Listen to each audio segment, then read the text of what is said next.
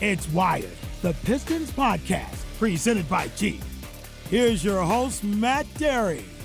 Oh, man, we're getting closer and closer to the NBA draft. November 18th, just a week or so away. Welcome in to Wired, the Pistons Podcast, brought to you by Jeep. I am Matt Derry.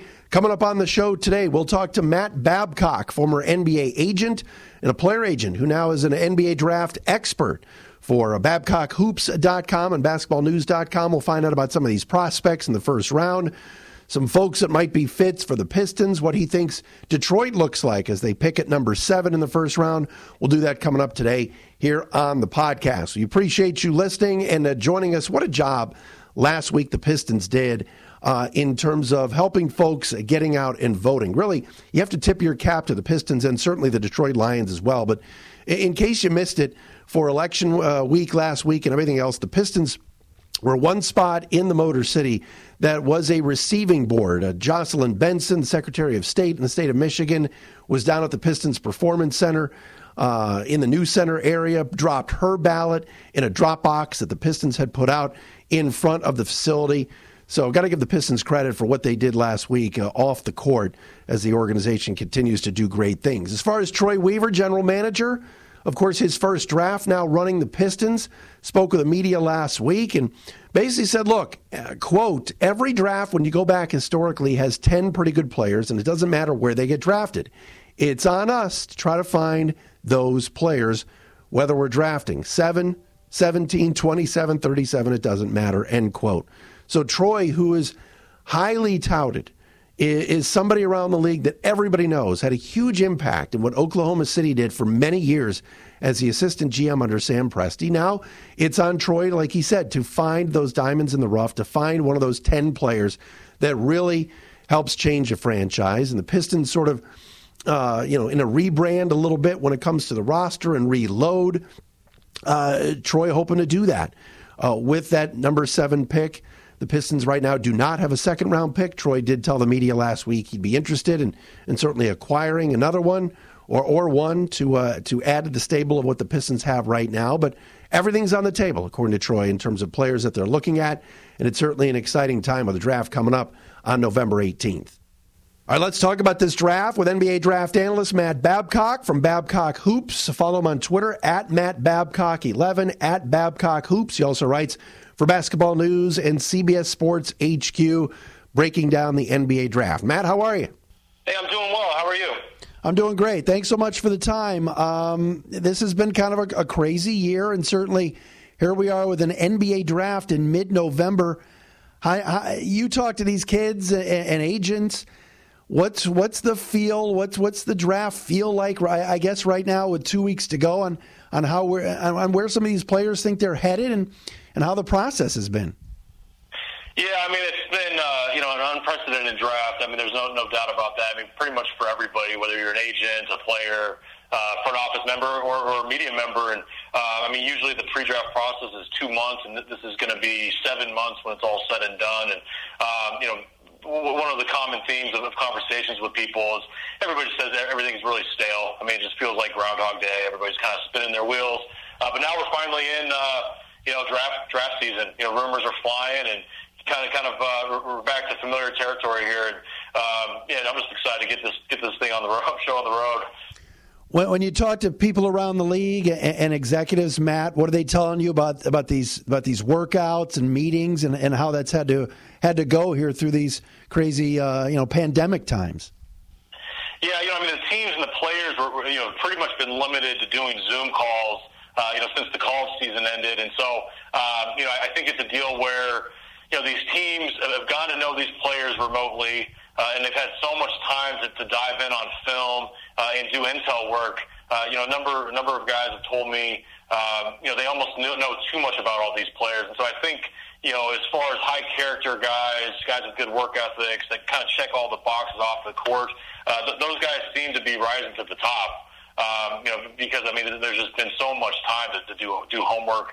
As far as these workouts go, these remote workouts that are the teams are traveling around a little bit. I don't think they're going to swing things too much. I think guys, front office guys, getting in front of players and getting a better feel for their bodies, the way they move, their body language, and their personalities. that's probably going to kind of move the needle for certain guys, more so than what's actually being done on the court. Matt, how would you characterize this draft? Strong, weak, guard heavy, big heavy. When you're talking to your friends, and just kind of shooting the breeze, what are you saying about this 2020 crop? Yeah, I think there's a lot of parity and there's a lot of depth. Some people have described this draft as being weak. I don't necessarily see it that way. I mean, there isn't one or two clear-cut superstars like there is in some drafts. But there's some good players, and there's a whole lot of guys that I think have a chance to be really solid contributors in the NBA, which can make good draft picks as well. So I like the draft. It's just it's a little bit unique. In the sense that we don't have a good grip of how this top 5 or 6 is going to unfold. Matt Babcock with me, a founder of BabcockHoops.com, also a big-time NBA draft contributor for BasketballNews.com and CBS Sports HQ as well. All right, so in your latest mock, you have Anthony Edwards going number 1 to Minnesota. Well, why do you have him at the top? I've struggled with Minnesota's pick, pretty much all year doing these mock drafts, and it was one of those teams I was hoping they weren't going to win the lottery selfishly because I didn't want to have to make my decision public with them. And Anthony Edwards has got the most talent in the draft. I mean, he's certainly not a finished project by any means, but he's got the most upside. He doesn't necessarily fit Minnesota perfectly. They had just traded first-round pick for Malik Beasley, who in 14 games averaged over 20 points. And he's going to be a restricted free agent, and he's kind of similar to Edwards. So not a great fit. And by no surprise, I mean, Minnesota is trying to deal that pick to move back, probably to take somebody that fits better. So we have Edwards going number 1 because he's the top talent. I still question if that's how it's actually going to unfold, though. What's your take on LaMelo Ball? I know in your mock draft you have him going number 4 overall to the Chicago Bulls. You've heard everything from 1 all the way to 10. What's your take, and what are you hearing? He certainly has a ton of talent. I mean, he's he's grown. I mean, he's close to 6'7" now. So I mean, he's a really big point guard. Really has a knack to make spectacular plays. I mean, great. He's a terrific passer and just a creative player. Some issues with. His personality. I mean, it seems like he hasn't done that well in these interviews. It sort of turns some people off. Entitlement is a word that seems to come up quite a bit with him. So there are some concerns and question marks and rumors that he could slip. From what I understand is, Detroit, New York, Washington, Phoenix are all kind of scrambling to do their homework on him because they think there's a chance he might be there. And so we'll see how it unfolds. I mean, it's another narrative in this draft where it's just the drama is going to be thick. And it's tough, too, isn't it, for a guy that, of course, everybody saw his high school videos from YouTube, basically, and then he played a year overseas. You don't have a ton of tape on a kid like that, but as somebody who has family members that have been in front offices for years and you represented players, how much of a hindrance is that for a guy like Ball, or is that not the case anymore? Yeah, I think there's a number of NBA people that have been turned off by LaMelo and his family for years now. I don't think that necessarily would be enough for a team to say, "Hey, this is a red flag. We're not messing with him." I think it's a check in the cons if you're weighing out the pros and cons with him. At some point somebody's going to take him though, just because he's got a ton of talent. It's just a matter of where. And I think with this top group of guys. Which includes, not necessarily in this order, Edwards, Wiseman, Okongwu, Ball, Toppin, Abdia. It's so close, and they're all very different. A lot of times I think it's apples and oranges when comparing them. And so I think teams are looking at fits a little bit more than they do in most years. Matt Derry with you, with Matt Babcock from BabcockHoops.com, Basketball News, and CBS Sports HQ. This is Wired, the Pistons podcast. All right, let's get into Detroit. Obviously, that's what fans are listening to us for. You have the Pistons at 7.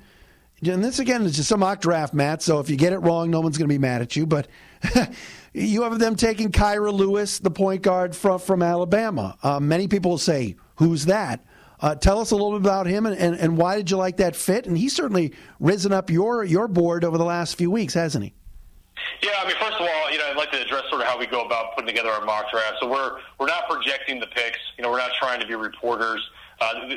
We've got a full team. We essentially simulate as if we're our own NBA front office and cover the draft that way. And so these are the picks that we would suggest. And so I don't know if Carr is actually going to be the pick there. But we do like the fit there. I mean, Detroit is a developing team. You know, I don't think their core unit is necessarily established. I think they could go in a number of different directions. Obviously, Derrick Rose is aging. Has always already had physical problems, and so I think getting a primary ball handler, a guy that could pencil in as their point guard moving forward, would make a lot of sense. So my guy Derek Murray that works with me, he just traveled to Miami to spend some time with Kira and his agent and watch him work out and get to know the kid. And yeah, he's gradually moved up for us. He's got elite speed and he shoots the ball well. And so I think his strengths really translate well. I do think this is on his high side, as far as draft value goes. But it would be a good fit. Some other guys that we've sort of considered for them. Depending on who will be there, obviously LaMelo, if he were to slip, I think they need to take a look at him just off raw talent alone. But Isaac Okoro from Auburn is a terrific athlete. I know Dwayne Casey and Troy Weaver want to kind of toughen up their roster and kind of bring a little bit more of a gritty style. Okoro would fit that perfectly. I mean, he is probably top to bottom the best athlete in the draft, and I think he's got a chance to be an elite defender. I've also heard Patrick Williams could be in the mix there, a hybrid forward, freshman from Florida State. So there's a number of guys I think could be considered at that pick. Back to Lewis for a second. Would you say he's kind of a virtual unknown based on, if I went onto Woodward Avenue here in Detroit and asked 10 people who Kira Lewis was, I don't know if I would get one or two to even say that he played point guard at Alabama. But, when you talk about your guy going down to Miami and talking to him and his agent, late bloomer or maybe we'd know more about him if the season had ended last year, if not for the pandemic. Yeah, it's interesting with Kira. His freshman year he came in and was playing for Avery Johnson as a 17-year-old. And so, they brought him in early. He had just turned 19, I believe, in April. So he's a young guy, even though he's a sophomore. A little bit hidden in plain sight.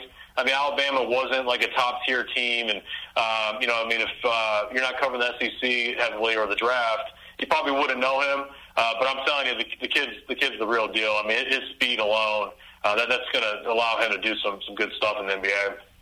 What about Killian Hayes? You had the Pistons bypassing him, and again, it's just a mock draft, and I get it. But his name has come up with Detroit. What do you think of him, the kid out of France? Yeah, I should have mentioned him in that group I just laid out, and big point guard. They also can play shooting guard, 6'5". He's got an interesting background. His dad is from Florida and played professionally in Europe, and his mom is French, and so he's grown up in France. I went to go see him and his team Cholet in France last year, and it was interesting. He played with a number of guys that were up-and-coming prospects that were all point guards, and they kind of split time with who had the ball in their hands.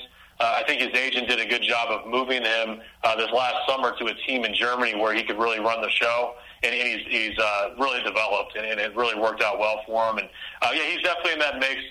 Big lefty point guard, the developing playmaker, shooting's really coming around. He would be a good option for them at that pick too. And my guy Derek and I worked on our mock draft yesterday, and we debated between Kira and Killian.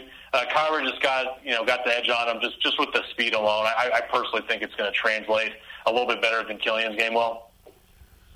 In Detroit's case, and certainly, like you said, for many of these people, including new general manager Troy Weaver, it might just be best player available. And who's at 7?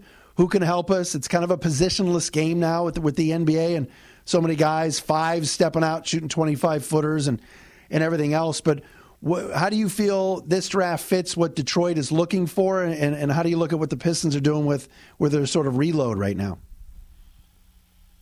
I think they've got somewhat of a blank canvas. Look at their roster and the guys they've got under contract. I'm not sure if there's a ton of guys that are going to be there long term. Obviously, Kennard's a young, good player that's already done some good things. Doumbouya showed some flashes last year of some promise. And the thing with Sekou is, he's versatile too. So, I think you could draft a number of different players and get creative with your lineups and how you build this team.